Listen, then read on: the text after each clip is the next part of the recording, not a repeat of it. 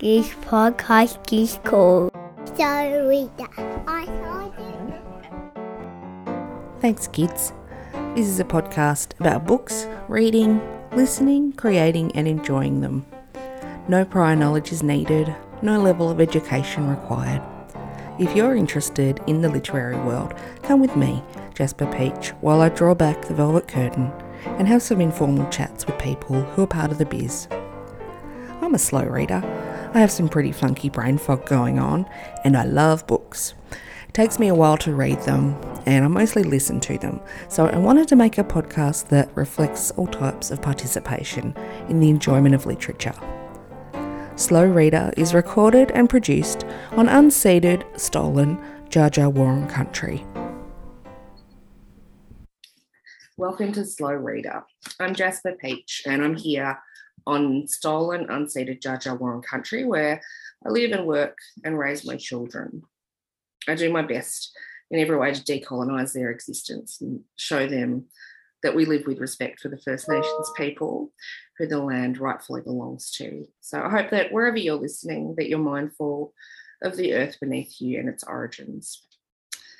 My guest today has been on my radar for many years through beautifully crafted word tapestries under their Instagram posts, uh, published articles popping up more frequently as time went on, and now with her book, Nothing But My Body, this person has given us such a gift. Tilly Lawless, welcome. Thanks for talking with me today. Oh, thank you for having me. And I loved, I actually loved that intro. Um, I should also say I'm speaking on um, Wangal land. Yeah. Thank you. Thank you. Um, so it's kind of hard to know where to begin with this conversation. I I listened to the book um, as I went for my little walks every day, and I'd send I'd stop and I'd send myself a little email, and I'd just add to the email on this big long list of family, queer stuff, sex work, and then I looked at it this morning, and I was like, what does this mean? I need actual like fleshed out. so I'm not just going to throw things at you, but um, I I wondered if I could give you a brief summary of my perspective of the book, and you Hmm. tell me if I'm on the money or not. Yeah. Yeah, yeah, yeah. Um, so this is it's a memoir about your life as a queer person, a sex worker, a writer, a future parent, and there are all these beautiful themes of place, um, pandemic work stability, race, sexuality, heartbreak, oh, consent, and chosen family, and the climate crisis is in there. Your big heart is on every page. Um, is that have I left anything out? Tell That's me. a really good summary, except I don't call it a memoir just because it's not Mm. entirely true. Like it is, it Ah. is like I would say 80% of it is true and like it, it is my life woven into a thing, but I've I've changed things and I've taken things from some friends' lives with their permission. And I've just just to make Yeah. the because I wanted each part to have its own um distinct sort of feeling and emotion, I've like switched like brought untrue things in to strengthen some of those parts. So yeah, it's Mm. not all strictly real, but the majority of it is. Yeah. because I, I wasn't sure if it was a memoir when I started listening to it. And then about 30% of the way, I'm like, oh, this is Tilly's story, is it? I don't, well, I'm just going to go with that it is, you know? yeah, yeah. Well, it's like it mostly is, and like I, I kind of am happy for people to interpret it as memoir, or happy for them to think it's fiction because it is a mix of both. Mm. So you know, yeah, It's a up- great thing. very much. I? Yeah, it's very much up to the reader's interpretation for me, and I like that Yeah. people bring their own life to it and interpret bits as real and bits as not real according to their own lives. So yeah, Yes, Yeah. that it's such a great thing about making art that each person who who perceives it, it's just like they're bouncing off a mirror. yes, And- exactly. And oh, there was so much of it that I was just like, yes, thank you for putting that into words. It's beautiful. Um, so, what is your practice with writing? How did this book become a book? I've written since I was a kid, and I've always used it kind of as a catharsis. And as we, you know, I used to write just in notebooks as a child, and then it moved to a laptop. And then as we moved into sort of like the iPhone era, I've always taken notes on my Mm. phone. And like if I've been feeling particularly emotionally distressed, I'll often just sit down and write it out. And I guess I started using my Instagram as a diary like that I had tried to write books in the past, um, in my teens, for example, but I'd Mm. always failed to write a um, a whole book because I'd always tried to write a book with a traditional structure, and I just I Mhm. couldn't complete them. You know, yeah. and it actually wasn't till um, beginning of 2020 that like I started being like, oh, why don't I go with my strengths, you know? And like it, it didn't Mm. occur to me sort of to sort of play with the, I guess because I hadn't written a book before, it didn't occur me to occur to me to play with a novel structure for my first book. yeah. Um, but once I once I thought of that, I was like, oh, well, I should, you know, my strengths are obviously sort of like writing with like emotional immediacy and writing first person and present tense. And I was like, okay, well, I should go with something that um that works with that. And then I thought of um Virginia Woolf's Mrs. Dalloway, which, you know, does a woman's um train of thoughts across one day. And I was like, oh, why didn't I do that? But I choose a bunch of days and shows the show the way that like um there's sort of like an interplay between your external world and internal world when things are happening around you, but also your mental state is different each time. Yeah. Mm, And I wrote it in Yeah. Wrote it in the lockdown last year, the first lockdown, Sydney's first. lockdown. oh man. Yeah. Gosh, what a time.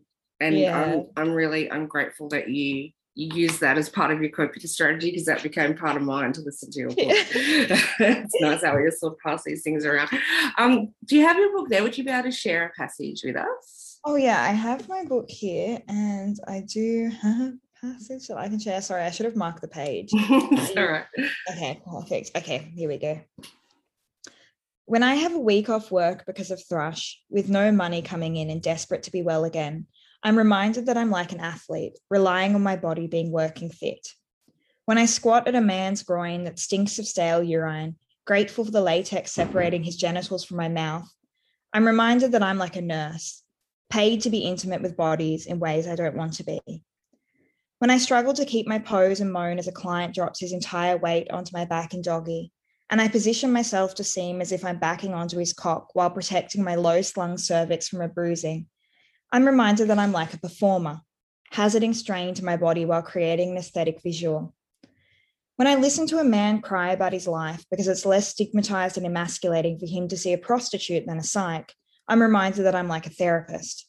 When I smile instead of cringe at something a client says, I'm reminded that I'm like someone in customer service, there to respond politely, not to assert my own beliefs. When I coddle a drunken man at midnight, fetching him water and helping him dress, I'm reminded that I'm like a babysitter. When I soothe a bickering couple, manage to make them forget their friction and enjoy something together, I'm reminded that I'm like a diplomat or hostess, all tact and solicitousness.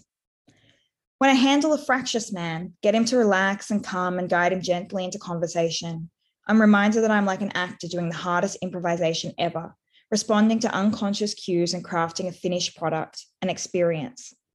When I wash cum off my fingers, which had curved protectively, protectively over my cunt to shield it from the spray as I feigned masturbating while a client jerked off over me, I'm reminded that my work is quite similar to so many things, but not quite any of them, and it doesn't need a euphemism. I am just a whore, and I'm okay with that. Okay. Amazing. That that really ties in with one of my questions. I oh, I yeah. Um I remember I was listening to the part about you had a private booking and the client saying he wanted to hang out with friends, but he respected you too much to pay for your time in that context. And I nearly drove into a tree because I was going, fucking guy, um, so disrespectful. And the parts in the book about sex work, they really zero in on on the different settings for this profession and different roles that sex workers have. Um, you know, that people just often need someone to hold them or listen to them or let them grieve and and explore sex in that way. That there's this perceived hierarchy of some sex workers being more classy than others and how that's bullshit and we're all just humans doing our best. And these are things I I kind of I, feel like I kind of knew, but it was it was really special to have them just laid out in this gorgeous um, poetic context. But I really hope that people with these preconceived ideas read this book and learn how little they actually fucking know. Mm. Like, do you do you Yeah, think that's going to happen? Do you think these these people will read. I mean, I book? definitely have people message me who say like I had such fu- fucked views on sex work, and it's Mm. reading your work that has made me like reassess um all my um prejudices around it so like it definitely and that's like part of the reason why i write is to change people's attitudes um, and assumptions about things so yeah it does it does definitely happen but of course like i feel like we're kind of in like a little bit of a um, open-minded pocket sometimes Yeah. in in australia and especially like in australia's queer community because like yeah, we have decriminalization in New South Wales, but it's one of only four places in the world with decriminalization. You know, like the Mm. Northern Territory, New Zealand, New South Wales, and Victoria is going to get it in the next few years. And it's Mm. like nowhere else in the world has it. So we are like, it's like, I'm like, oh, wonderful. I'm changing some people's views, but it's like, it's like a drop in the bucket Yeah. of like the world. And it's, Um, so, and it's so strange. That's such Yeah. a strange thing. I didn't know it was only in four places that it's been. Yeah, it's Or will be wild. There are other places that have a legalization model, but like there are most places in the world it's criminalized but like i will say that criminalization like um laws have often been a part of uh, colonization yeah. like often countries haven't had um, anti-sex work laws till um, america's colonized them or till the uk has colonized them and have brought those laws in Mm. and yeah another yeah, harmful binary view. Yeah, there's so yeah yeah it's- exactly yeah. exactly so like i don't want to say like the world is at fault for that like i think Mm. like colonization is like a very large part of a very large part of it yeah pretty much of everything that's wrong. yeah Um, yeah so yeah, it's, it's interesting. I, you say that I last night we launched the disabilities um, edition of Archer magazine, which I Mm. know you, you've done some Oh writing yes, for I in the saw that. Yeah, yeah. And I actually have seen some um, posts about the disability issue. Yeah, yeah. Mm. That's it.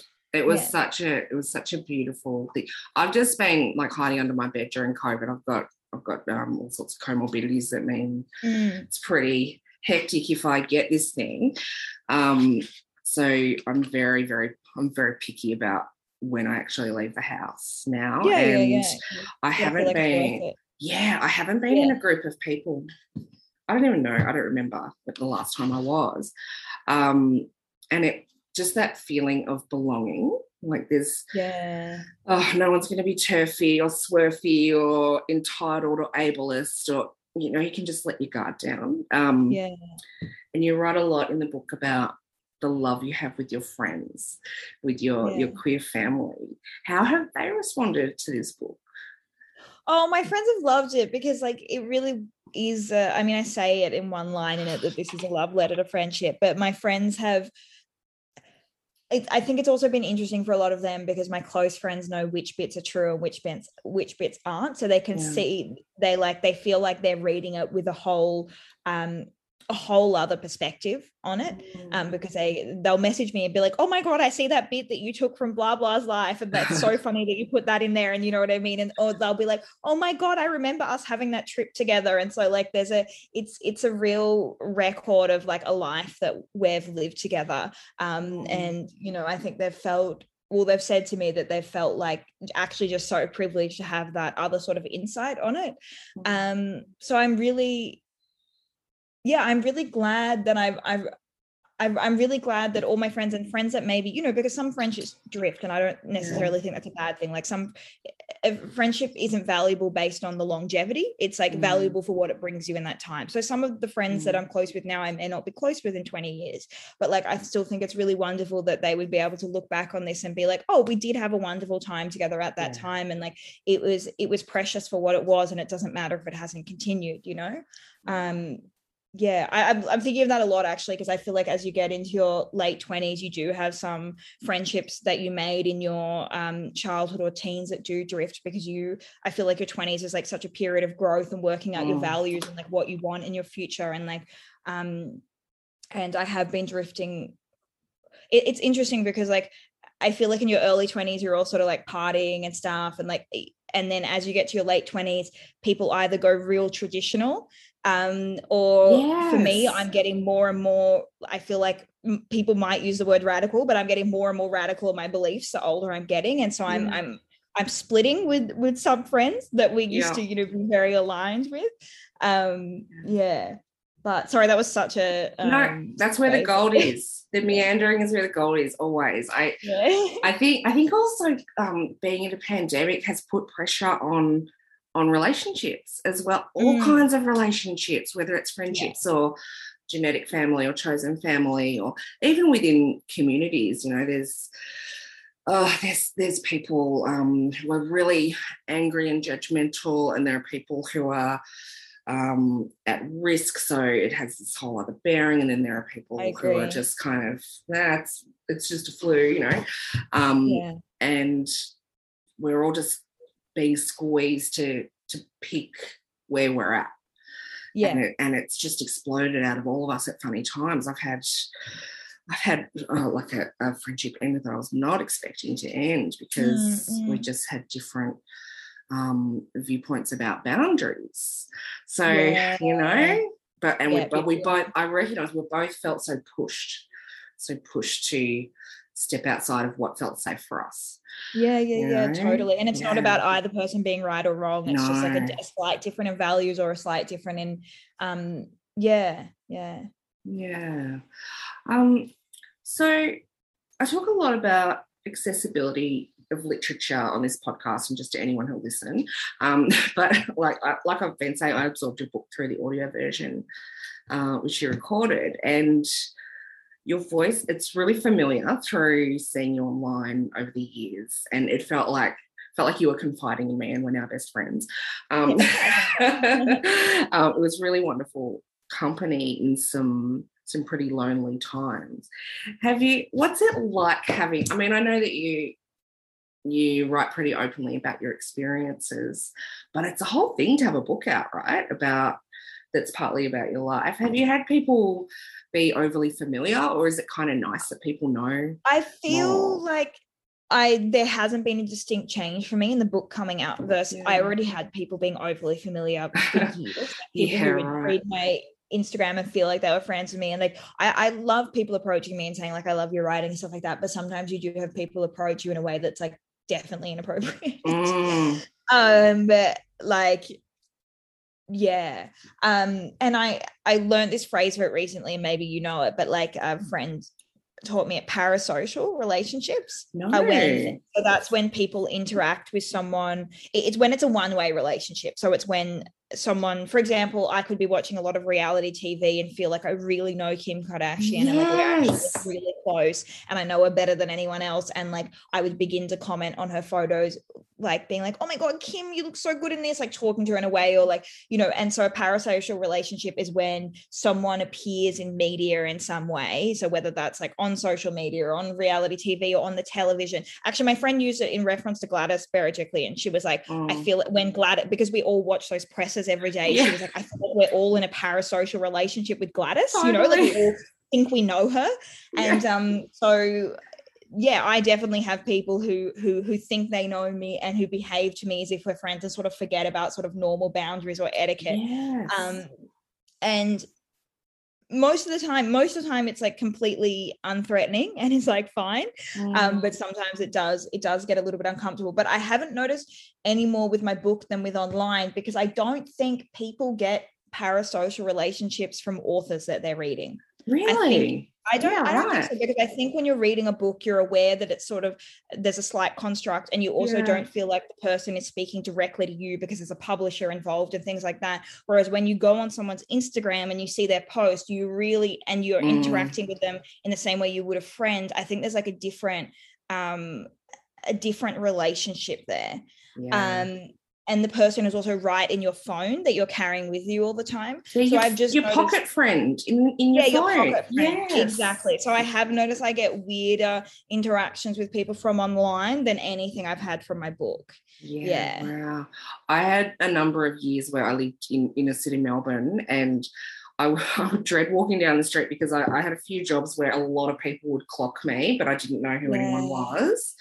Um, like a lot of I, I used to be a marriage celebrant and I did a bit of radio Oh, stuff. okay. Yep, yep, So yep. and at a wedding, I'm just I'm just focused on the job. So I might meet 50 people and I don't remember anyone's name, which is terrible. yeah, yeah, yeah. Um, and I would just be like, oh no, oh no, do I know this person? And just feel like I don't want to be an asshole and be like, who are you?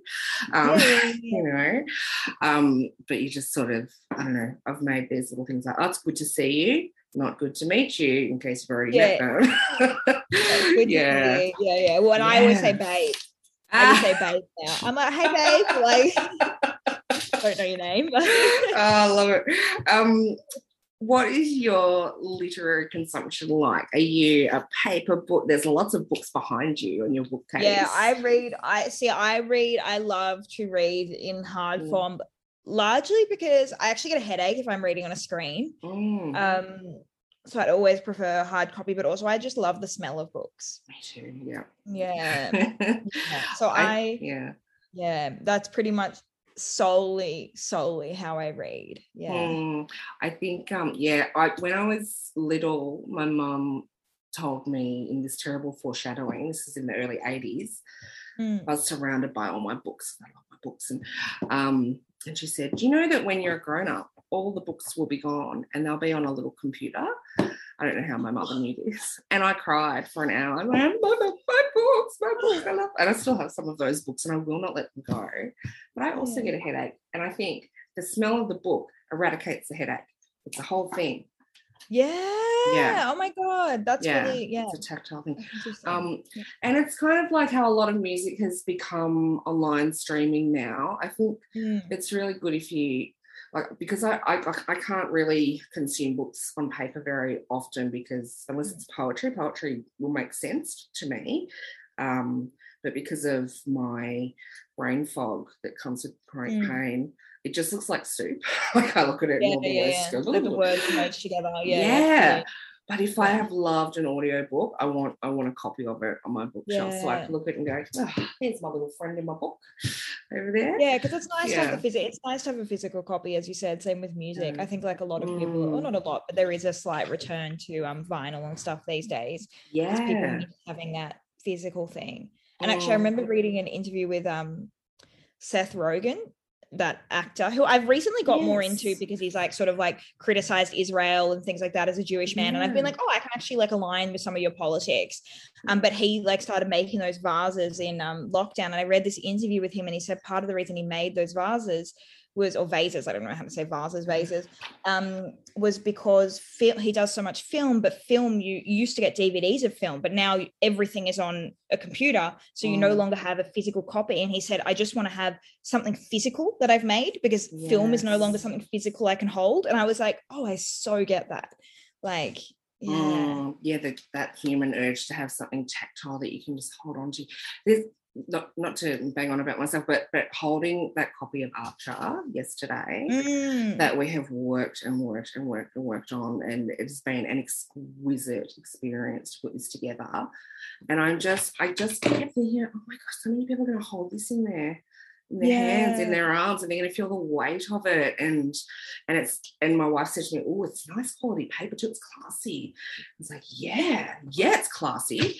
Um, and it's there's something about I don't know. It feels like the world's going going to shit, but we can have our art and we can we can hold our vases and we can hold our book and our you know these things Yeah. matter. They they matter so much more than they ever hundred have.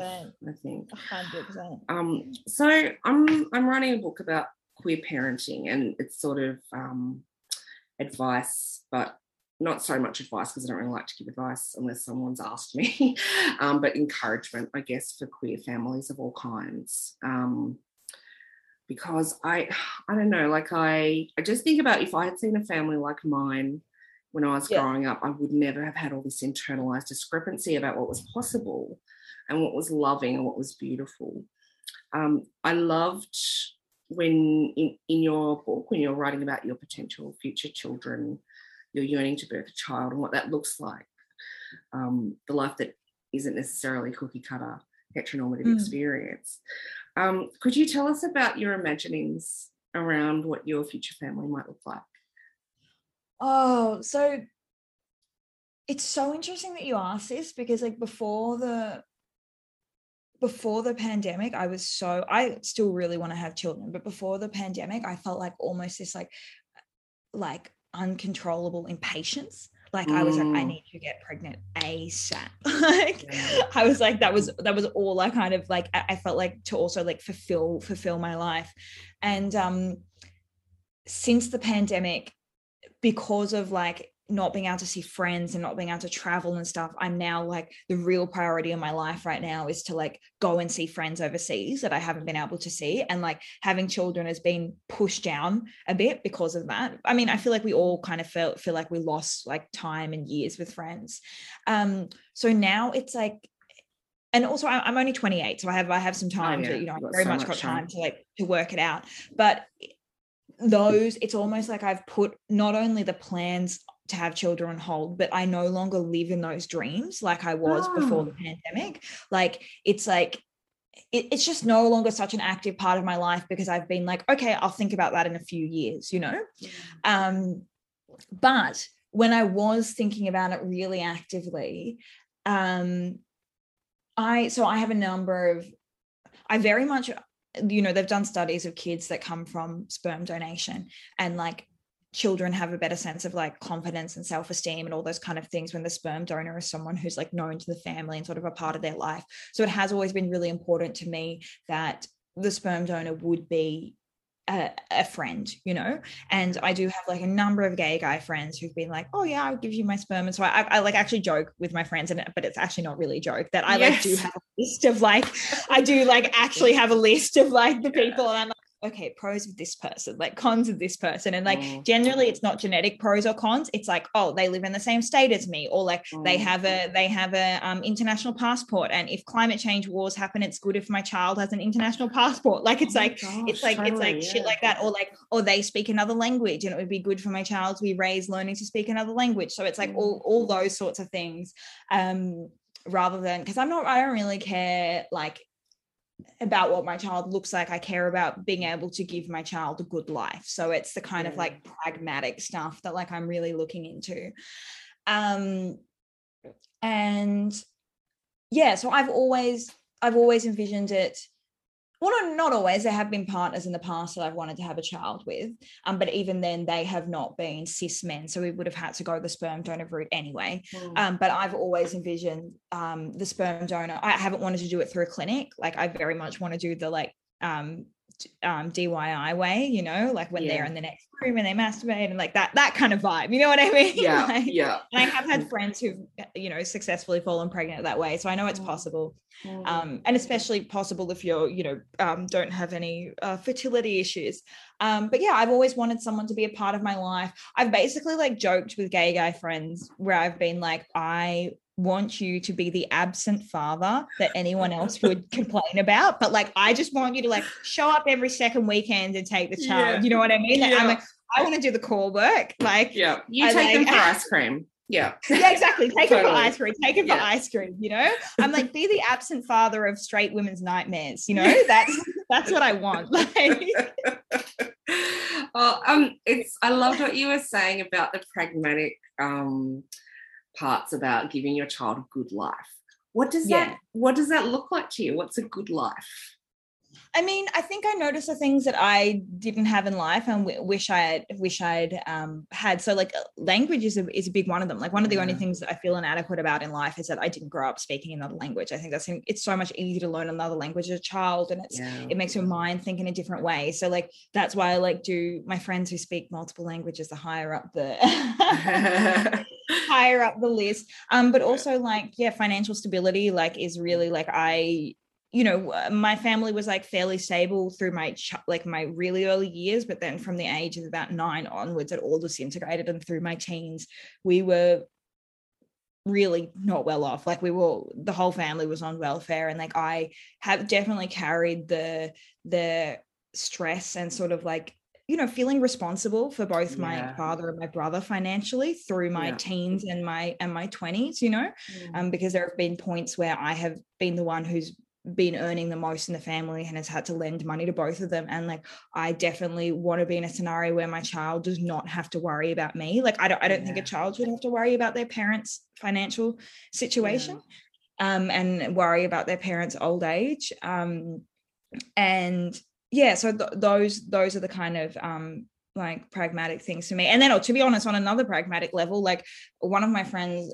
you know, is so like such a wonderful friend, but he's so pale. And I'm like, can I actually bring a really, really, because I'm like fairly tense. I'm like, isn't it a bit cruel to bring a really pale child into Australia with a hole in the ozone layer and Yeah. like, and like, you know, it's getting hotter every year. And like, I look at him and I'm like, he's so beautiful, but he has to fucking like, and he, you know, so smart and wonderful, but he has to put on sunscreen just to step outside the house and he has I to, get- you know, wear I'm the umbrella at the beach. Yeah. Yeah. I, have, I get if I go hang out a towel in the washing line, I'm burned. It's just I'm I can't. Wow. Yeah. I'm I'm just walking around with my parasol. Yeah, It's a okay, so that's thing. exactly Yeah. what he's like, and I'm like, is that a little bit unfair to bring a child like that into a country like Australia? You know, bit, like, I'm yeah. like- so I feel like, um, but then also like I also I, to be honest, if I'm having a child by myself, I would only want a white donor just because I don't feel comfortable raising a mixed race child when my experience of the world has been as a white person. Like obviously if i had a if i had a partner if i ended up having kids with a partner and they weren't white like of course i would be happy to have a child that like reflected both of us but by myself. I also am a bit uncomfortable with the way that white women often like fetishize having a mixed race babies so for me i'm like if it's myself it i think it probably needs to be a white donor Yeah. um yeah You've put a lot of thought into the experience of your child. It's really and not everyone does that. Not everyone yeah well will think I also like a-. No, definitely. I mean, I also I'm aware. Like, look, I was an accident. My like my mum fell Me pregnant too. with me Yeah. Oh, right. Okay. Yeah, Yeah. yeah. And but my mum very much took that out on me in life. Oh, Like yeah. she was, you know, often would comment on her career being derailed by me and blamed like a lot. So for me, I'm always like, you should not have children unless you actually want to have children. You know, your Yeah. child shouldn't feel that they are a burden in your life. So yeah, I, I do think about it like a, a lot. Yeah. Yeah. yeah I, I I haven't had that exact experience but i i never not i never had the experience of not knowing that i was a surprise um Mm. which is clearly a whoopsie daisy um and it's it's pretty unusual for queer people to have whoopsie daisy babies Yes. um yeah. Yeah. i mean i mean it happens it's not um it's not that uh, people who are queer don't have the genitals that line up. There's there's a lot of queer people that have the genitals that line up and the body parts that line up to make a baby without any fertility assistance um, or reproductive technology. But there is a there are a vast majority of these babies that are being brought in after exactly what you're doing. A lot of thought, a lot of planning, consideration. Um, and waiting for the right time in in our lives as well make making sure we've got as much foundation as we can and gosh that's a I see it in my kids, they're two and four, and they have such strong sense of self. They're really, Yeah. they're really amazing. secure. They Yeah. know that they're loved. They know that they're safe. They know they're wanted, um, and they know they've got responsibilities and all that kind of stuff too. But um, whew, they are strong, strong children, you know, and that's yeah, that's that's a little bit different to my experience. It's really, I'm really, I'm really excited to give that to them, you know, or to be a part of what's created that. I love them. that you're writing a book about all that. It's great. Oh, it's so yeah, it's it's really beautiful, and I'm trying to cover as many of the diverse experiences Mm. within a community of a marginalized minority as as I can. So where I don't have lived experience, like I talked to my friend Dan, who he and his um, cis male partner had their baby through working with a surrogate in Canada, um, and a queer friend of mine um, happens to be she's a cis woman. She happens to be with a, a cis man now, but when she fell pregnant, she was solo, pregnant by choice, and everyone's like, "Oh, he's the dad," and it's just this erasure that happens, Yeah, yeah, and yeah.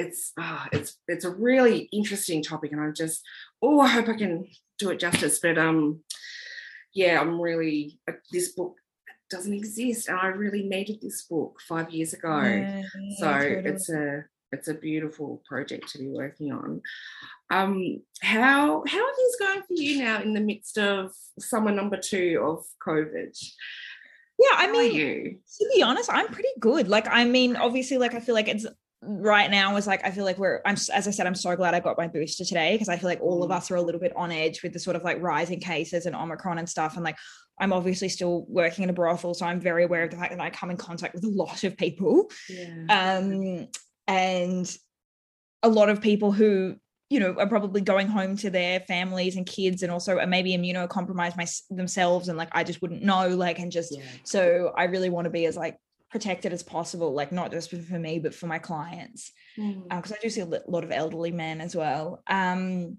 but yeah, I'm really good. Like it's, I'm obviously, it, I'm just so busy with work, Mhm. but it's really this is a busy part of the year always for sex work, like leading up to um, New Year's and then January it kind of drops off. It's very much the same as hospitality. Yeah, right. Like yeah, end of the year is busy. seasonal, People having yeah. yeah, it's very seasonal, very Mm. seasonal. So I'm just making as much money as I can to make up for the four months of lockdown. And I'm, yeah, really, really enjoying life. I'm on Mm. pause at the moment with writing. Um, not because I don't want to be writing, but just because I am so focused on sex work and money making at the moment. And also because I'm kind of I did start writing a new book and then I felt like I needed to allow it to be a chrysalis in my mind for a bit longer and to um really because I'm always like impatient with things. I'm like, I want to write it now, you know? Oh, And I realized I actually just needed it emotionally, like to process a little bit more and write it when it was kind of when I was like raring to go, you know, like when it had built within me. So like I'm kind of Oh, excited to just, like it's it's like a baby. It's oh my gosh, because it, yeah. you just when you're pregnant, you're just like, I just need it out. But sometimes the the baby's got other ideas, and the stories are the same. Like you got to let it marinate. It's so annoying because you just Yeah, want to do it cook. and Exactly. gotta let it yeah, cook till yeah. they're all juicy and. Oh man, I every wedding I wrote for 15 years of being a celebrant, it was almost like I just couldn't. I'd sit down and like, like I'm gonna write it today, I'm gonna write this ceremony today, and nothing would come. And I was just like word constipated. But then I'd wake up at four in the morning, three days out, yep, blah, blah, blah, out it comes because it was cooked. Ready to go. Yeah, totally. That's exactly no, it's exactly Yeah. what you got to do. So yeah, it's cooking now, and I'm like in the new year once I calm Yeah. down with work as well. Yeah. Yeah, but no, I'm, I'm good. Yeah. That's great. And is that that sort of money making season? It's such a it's such a um, seasonal worker thing. Like I, it's been the same for me working in weddings. There's the feast and the famine. Um, Oh yeah, that- when would is the busiest time for weddings? Summertime. Uh, summertime. It's basically from from spring through till the end of autumn, and then winter. Okay, it's, yeah. It's Yeah. dead, but then you have your meetings and get your deposits and all that kind of stuff. Then, Yeah. um, but it's just when the sun the sun's shining and the birds are singing and the bees are buzzing. You know, it's just that's the happy time for love festivals. Um, but is your kind of focus on your work now? Is that really good for your sense of stability after? Oh yeah, because I felt like obviously like those four months of not being able to work, like I was just I mean, yes, I could get on Centrelink, but Centrelink is nowhere near like compared to what you make, you know what I mean? So Well, um so I was really wage. Yeah, exactly, exactly. So I was really stressed about money through that time. So that's why it's making me feel like a squirrel, you know, Yeah, like getting all squirrel together, putting Yeah. putting it aside. So like, yeah, I am I am feeling great working a lot. Like even though it's tiring me out, it's like money, money, money. Like Yeah. Um, yeah. So yeah. yeah. And how do you how do you sort of take care of yourself during this time? Have you got sort of good rest practice and Oh like yeah, I mean I I swim a lot. I mean, Mm. obviously the weather's been kind of shit, but I did manage to get I think three days in last week. There were a few sunny days, Mm. um, and I, I think this week we've got a few good days as well. So yeah, I swim a lot. I read a lot. I horse ride. Mm, Um, yeah, so I do I do make like I have learned after you know it's been over eight years of doing this work, and like I have learned that like I don't you know, as much as you would love to imagine that you can just work constantly, like you obviously can't, like your body or your mind Mm. gives way. And so I really have learnt my capacity now. And I know I can hit about three days a week is perfect, like three shifts a week. And after that, I need like time to myself. Mm. Um, otherwise, yeah. So I do, I do get a lot of time to myself to read and things like that, which is great. Yeah, Yeah. Um, I would love to know what you're reading at the moment. Yeah, I saw your Hmm. question about the email, and I was like, "Oh, I feel like my answer isn't good. But I am I'm, at the moment. I'm reading. I'm reading Martin Charles Chuzzlewit, which is one of Charles Aw. Dickens' least famous and least popular books. And the reason I'm reading it is because he loved it. He thought it was his best book. And so I wanted to see why he loved it and why audiences didn't love it. But I don't know if I would recommend it. Like that is, it's it's very much like a it's very much like a curiosity thing here, you know? Like I'm Mm. like, oh, like why, like why wasn't it popular? That's a Um, great answer, Tilly. Why did yeah. you get that answer? and I, I really this is why I wanted to make this podcast because I know there's a lot of um there's a lot of literary things out there that are very well you must be reading this book because it's popular at the moment or you must be reading this book because it's highbrow like if if someone answers i'm watching dawson's creek from start to finish that's a great answer too Yeah. like it's there's no i really want to normalize any any engagement with literature at any level perfect. is a beautiful thing and and um sharing wherever we're at it sort of i don't know it normalizes all kinds of kinds of ways of engaging i Yeah, i didn't read a book for years because i i well having little kids made it a bit tricky but I, I also my brain worked very differently and for the last 15 years and I was like oh well that's over for me. I can't voraciously read anymore so I can't do it at all. But but I I think it was yeah it was Kyle Wilson's book um as beautiful as any other. It's, oh mwah, highly recommend. Um he's on episode one of this podcast. I I just was scrolling through my library app and they've got free audiobooks. I was like, oh yeah, I thought it was someone else's book. And so I downloaded it and I was like, oh, and I was really drawn into his story. And I was like, oh, fuck yeah, books. Yeah, I can be a part Yeah. of this. Yeah. Yeah, you can still be a part of it. You don't have to like physically read it. You can listen to it. Like, Yeah, yeah, you can Great. absorb it in all Yeah. sorts of ways. It's really, it's a beautiful thing. So Charles Dickens, ooh la la, you Yeah. fancy. Well, that's why I was like, fuck, I'm gonna sound like such an asshole. That's No, I not like, at all, do I not all. answer, you know. I love that you um you want to understand his kind of oh, why was this his favorite? It's really really interesting. Um, and do you have like a favorite read of the last twelve months? I actually don't have one favorite read because I, okay. I, I read a lot. Like, um, but I do. What I was going to say was like, if you go to my, I when I read books I like, I put them up on my Instagram stories, and they're all in my highlights on my Instagram. So I Mm. have like so many things that I've read this year and loved. Um, that it's just yeah, it's not really possible for me to for me to pick one.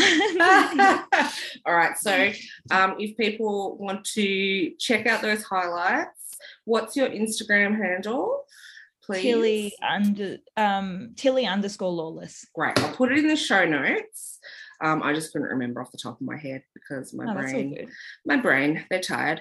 Um, what's next for you? You're sort of you're being a squirrel for a bit and then letting your book marinate or Um, whatever's well, I've written, I've written a second book. Um, it's the third book that's marinating in my head now, but I've written a second book. Oh, and great. It's a young adult magical realism novel um, that I Ah. love writing. I guess it's kind of like it's about dysfunctional like mother daughter relationships, but like with a bit of sort of like Scottish mythology thrown in and set in my hometown um, around 2009, 2010. And um, yeah, I actually loved writing it, and my friends who've read it have all loved it more than my first book. But um, interestingly, publishers have said no to it because they say it has too much sex and drug taking for teenagers. What? which I'm Have they a yeah. Yeah, but like publishers are so Oh. conservative at the end of the day. And the other, th- like this for me is like why, as a teen, I read so much fan fiction, and I'm like the reason I read fan fiction is Mm. because why I didn't reflect the kind of life I was living. So I've read, I've written a book that is actually true to my teenage experience and a lot of Mm. teenage experiences. Um, but I'm now so. the- You know, I had the option. My agent was like, "Okay, you could edit it, and the publishers will pick it up, but like you'll need Mm. to censor out this stuff." And I was like, "Fuck it, I'm just going to self-publish it." Yeah. Um, so yeah, I'm self-publishing it. It'll be coming out. I've you know, I've had to do all like the organizing with editors and shit like that myself. It'll be I'll be printing it probably September, October next year, oh, great. selling it myself. And I've already had a few bookshops be like, oh, we'll stock it at the bookstore. So it's great.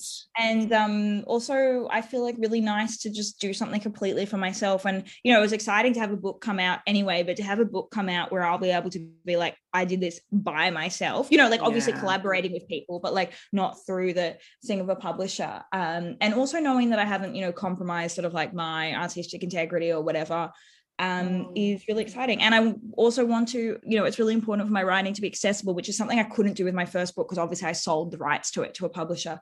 But with this book, I'm going to put up a free PDF online so any teenagers or anyone who can't afford to buy a copy can still read it. Oh my gosh. Okay. Yeah. That's so lovely. I can't look directly at you. I'm so impressed.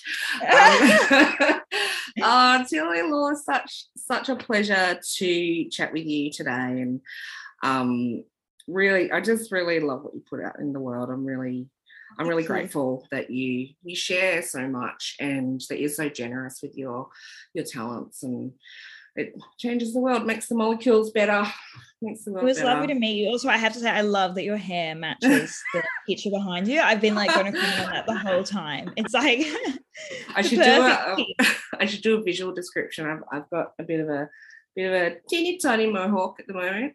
Um, it was funny at the Archer launch yesterday. It's the exact same color as the cover, and there's this big blown up picture of the cover of the magazine behind me when I was emceeing, and I didn't mean it, um, but it was a really nice coincidence. I love that. I love that. I love that. yeah, And good luck with writing as well. Thank you. I'll send you a copy when it comes out. It'll be um Yeah, we'd love uh, March 2023 or Okay. Yeah. Um, but yeah, so nice to meet you. And Yeah, thank lovely to meet you. I'm sure I'll see you at something eventually. Like I'm sure we'll cross Yeah. paths at Yeah, for sure. or something. Yeah. Yeah.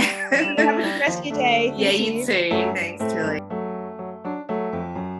Big respect and thanks to my guest this time round, Tilly Lawless. Next time on Slow Reader, I'll have a chat with Andy Jackson, author of the poetry collection Human Looking. Till then, may your poetry consumption be juicy and your senses fulfilled by whatever method you consume your word snacks.